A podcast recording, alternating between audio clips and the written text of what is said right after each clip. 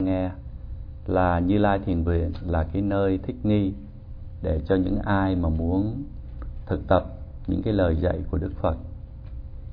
Và cái chữ Như Lai trong cái chữ Như Lai Thiền Viện thì là cái chữ này có một cái ý nghĩa rất là sâu sắc và những người mà hiểu cái nghĩa của cái chữ Như Lai này thì hiếm cho nên, để cho các thiền sinh có được một cái sự hiểu biết sâu sắc hơn, cũng như là hiểu phương pháp để niệm về những cái phẩm tính của Đức Phật, thì là ngài thiền sư ngày hôm qua đã giảng cho chúng ta nghe về một vài cái nghĩa của cái chữ Như Lai.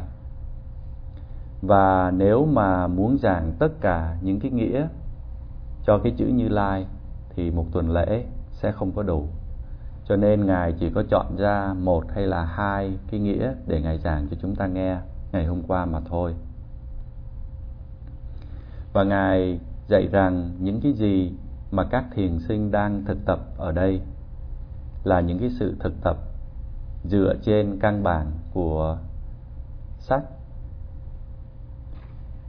và đó là cái pháp học nhưng mà khi mà mình áp dụng pháp học và mình thực hành, thì là mình đang đang thực tập cái pháp hành. Cho nên cái pháp học và cái pháp hành là hai cái pháp mà nó liên quan đến nhau. Cho nên khi mà mình thực tập, mình hành thiền thì mình cũng cần phải hiểu biết.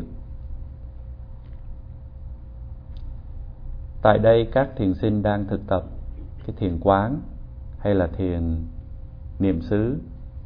Đây là cái phương pháp hành thiền mà các vị phật ở thời xa xưa cũng như là các vị a la hán đã thực tập.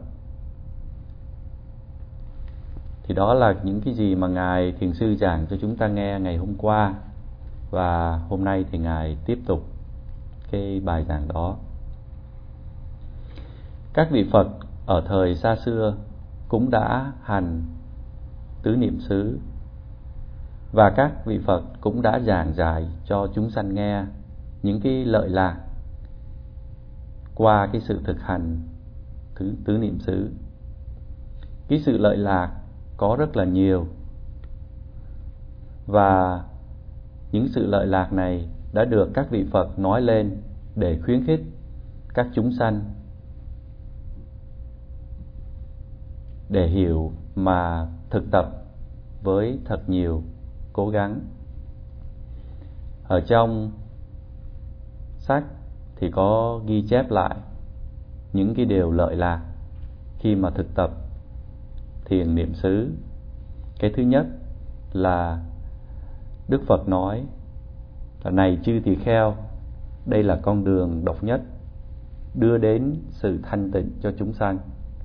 Thì cái lợi lạc thứ nhất là đem lại cái sự thanh tịnh trong tâm hồn, trong tâm của các chúng sanh. Cái thứ hai là vượt khỏi sầu và ta tháng là cái thứ ba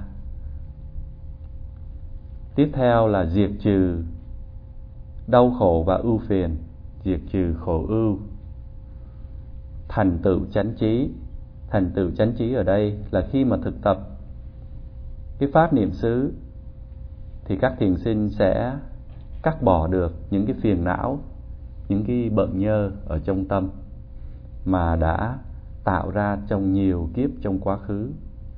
Và nhờ làm như vậy mà đạt được bốn cái thánh đạo mà trở thành một người hoàn toàn trong sạch thành tựu chánh trí và chứng ngộ niết bàn. Đó là tứ niệm xứ. Thì đức phật đã nói lên những cái những cái điều lợi lạc khi mà thực tập tứ niệm xứ là như vậy.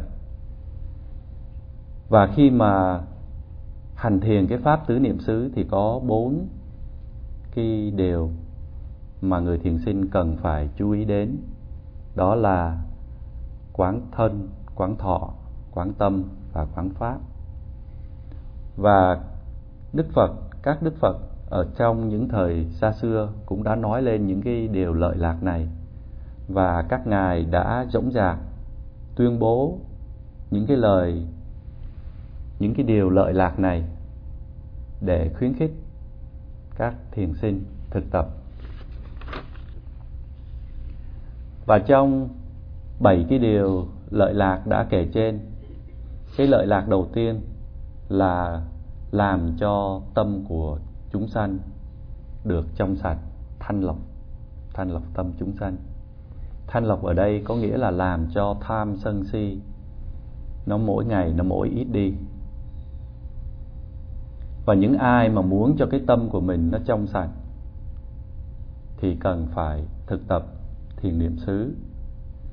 Những ai mà lặng ngục ở trong tham sân si, làm những cái việc mà nó điều kiện bởi tham sân si thì nó sẽ đưa đến những cái lời nói, những cái việc làm, những cái ý nghĩ xấu và cái phẩm cái phẩm chất của con người nó sẽ đi xuống. Khi mà một người thực tập tứ niệm xứ thì người đó được các đức phật đoán chắc là sẽ được một cái tâm trong sạch. Đây là cái điều chắc chắn. Các đức phật đã tuyên bố như vậy. Cho nên tất cả các chúng sanh chỉ cần đi trên cái con đường mà các đức phật đã vạch ra, đã tìm thấy và chỉ ra các vị a la hán đã có được những cái sự trong sạch hoàn toàn, đã diệt trừ được tham sân si, cũng như là các chư phật ở trong quá khứ, đã có được cái sự trong sạch hoàn toàn, đó là nhờ thực tập cái pháp thiền tứ niệm xứ. Trong cái, trong kinh có viết lại là đưa đến sự thanh tịnh cho chúng sanh. Chúng sanh cái ở đây, cái chữ tiếng phạn là sutanam có nghĩa là tất cả các chúng sanh. Trong đó bao gồm luôn các vị a la hán các vị chư phật. Thì ở trong cái thời của chúng ta, tức là đức phật cầu đàm thì cũng vậy. Đức phật cầu đàm cũng đã đi trên con đường này. Và cũng tương tự như vậy, tất cả các vị phật trong tương lai cũng sẽ đi trên cái con đường này nếu mà không có đi trên con đường này, thì không có gặt hái được những cái sự lợi lạc, không có đưa đến cái sự thanh tịnh của tâm. Luôn cả các vị phật độc giác ở trong quá khứ, hiện tại, tương lai, tất cả các vị này cũng đều phải thực tập trên cái con đường này. Tất cả các thánh tăng trong quá khứ, hiện tại, tương lai cũng phải đi trên con đường này và tất cả các thiền sinh ở đây. Các thiền sinh ở trong quá khứ, hiện tại và trong tương lai, nếu mà muốn có được cái tâm trong sạch thì cũng phải đi trên cái con đường này. Chắc chắn là phải đi trên con đường này, không có con đường nào khác. Đức phật ở trong quá khứ cũng như hiện tại cũng như tương lai cũng sẽ đi trên, cũng đã đi trên con đường này thì cái câu hỏi có thể được đặt ra là cái con đường này là cái con đường cũ hay là có cái con đường mới nào không? Thì cái câu trả lời là chỉ có một cái con đường. Và một cái con đường này nó sẽ tiếp tục, nó có có mặt ở trong tương lai và không có một cái con đường nào khác. Các đức phật ở trong quá khứ cũng như là đức phật thích ca đức phật cầu đàm đã thực tập một cách viên mãn, một cách hoàn toàn cái pháp thực tập niệm xứ. Cho nên các ngài đã cắt bỏ được tất cả những cái phiền não, những cái bợn nhơ của tâm. Các ngài đã đạt được thánh đạo và thánh quả và các ngài đã có được cái sự trong sạch tuyệt đối. Si sự si mê có nghĩa là không biết. Và cái sự si mê hay là không biết hay là nhìn một cách sai lệch thì là bị cắt bỏ bởi các đạo tâm. Và các đức phật thì có được một cái sự hiểu biết hoàn toàn, gọi là chánh biến chi. Tức là chư phật có thể biết tất cả bất cứ một cái gì mà mình muốn biết. Đây là một cái một cái việc làm mà rất là kinh khủng. Và sau khi mà các đức phật đã đạt đạo, thì các ngài có nghỉ hay không? Thì cái câu trả lời là không. Các đức phật đã làm việc rất là mạnh mẽ hăng hái để đem lại lợi lạc cho tất cả các chúng sanh. Từ cái lúc mà các ngài được giải thoát cho đến cái ngày mà các ngài nhập niết bàn các chư phật đã bỏ tất cả các thì giờ còn lại của mình. Ngoài cái thì giờ phải ngủ nghỉ hay là ăn uống các ngài đã bỏ tất cả các thì giờ của mình để làm việc đem lại lợi lạc cho các chúng sanh.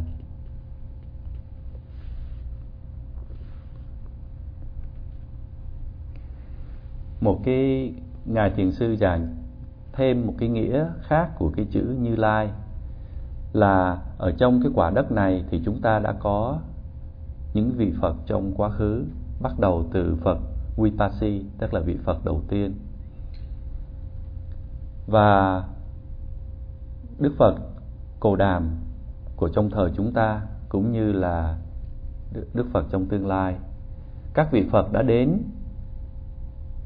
cái quả đất này và trở thành một vị Phật và có được cái trí tuệ hoàn toàn hoặc là chánh biến chi. Đức Phật Cổ Đàm của chúng ta cũng đã đến cái quả đất này, trở thành một vị Phật sau khi mà đã đạt được đạo và quả, sau khi mà đã cắt đứt được tất cả những cái phiền não và đạt được chánh biến chi đạt được pháp nhãn. Và cái trong cái nghĩa đó là cái chữ Tathagata hay là cái chữ Như Lai. Cũng tương tự như là các vị Phật ở trong quá khứ, do đó mà chúng ta dùng cái chữ hay là có cái chữ Như Lai, hay là một cái nghĩa khác của cái chữ Như Lai.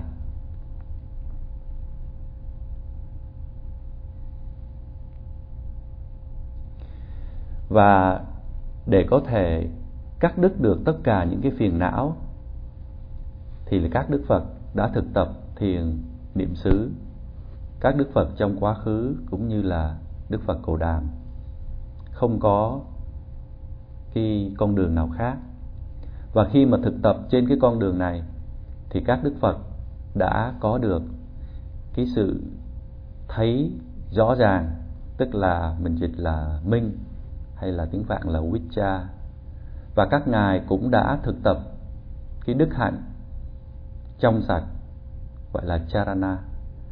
Thì khi mà các vị Phật có được cái này hay là đạt được cái sự thấy rõ ràng cũng như là cái đức hạnh hoàn toàn thì có một cái chữ mà dùng cho các vị Phật gọi là minh hạnh túc, tức là một người đã được có đầy đủ cái sự hiểu biết cũng như là đầy đủ về đức hạnh. Thì khi mà chúng ta dùng cái chữ như lai thì một cách tự nhiên là chúng ta ám chỉ đến một người có được minh và hạnh đầy đủ là một vị minh hạnh túc. Trong cái chữ minh hạnh túc là Vichacharana Sampano, thì cái chữ minh ở đây có nghĩa là cái ánh sáng của trí tuệ. Một cái loại ánh sáng mà khi mà nó chiếu lên thì cái sự u tối của vô minh nó bị biến mất. Đó là cái nghĩa của cái chữ minh hay là chữ vicha thì khi mà đức phật ngồi hành thiền, trước lúc, trước cái khi mà ngài giác ngộ, thì ở trong cái cái giấc đầu tiên, ở trong cái canh đầu tiên, thì các chư Phật đắc được một cái sự thấy rõ ràng hay là một cái minh gọi là túc mạng minh. Tức là các ngài có thể nhớ lại tất cả hay là nhớ lại bất cứ những cái kiếp trước của bất cứ một cái chúng sanh nào.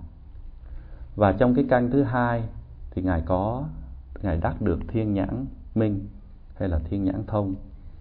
Có nghĩa là các ngài có thể nhìn thấy bất cứ một cái vật gì ở thật là xa hay là những cái vật thật là nhỏ.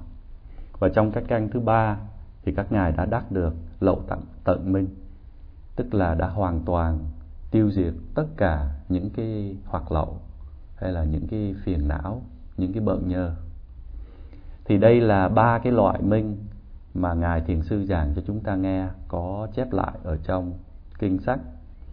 Và trong kinh sách cũng có chép lại tám cái loại minh vicha nhưng mà ở đây ngài chỉ có giảng cho chúng ta nghe ba loại để cho chúng ta không có bị ờ, không có bị ờ, confused. Nếu mà không có cái sự thấy rõ ràng này, thì không có không có thực tập một cái đức đức hạnh được. Mà nếu mà không có đức hạnh, thì cũng không có thể mà có được cái sự hiểu biết rõ ràng.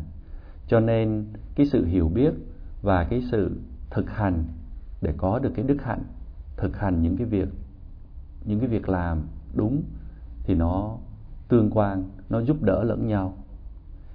Nhưng mà ở trong hai cái đó thì cái sự thực hành là cái nền tảng.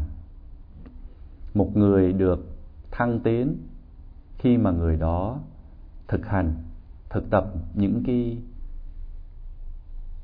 những cái việc mà nó nó đưa đến cái sự tốt đẹp, nó đưa đến cái đức hạnh tốt. Mà nếu mà không có thực hành không có thực tập nó, thì sẽ không có cái sự hiểu biết. Nếu mà không có thực tập thực tập giới, thì sẽ không có không có thể nào, không có giữ giới, thì là không có thể nào mà hành thiền tứ niệm xứ được. Mà nếu mà không có hành thiền tứ niệm xứ được, thì sẽ không có đạt được đạo và quả. Nói một cách khác là một người cần phải thực tập giới định huệ để có thể đạt được đạo và quả.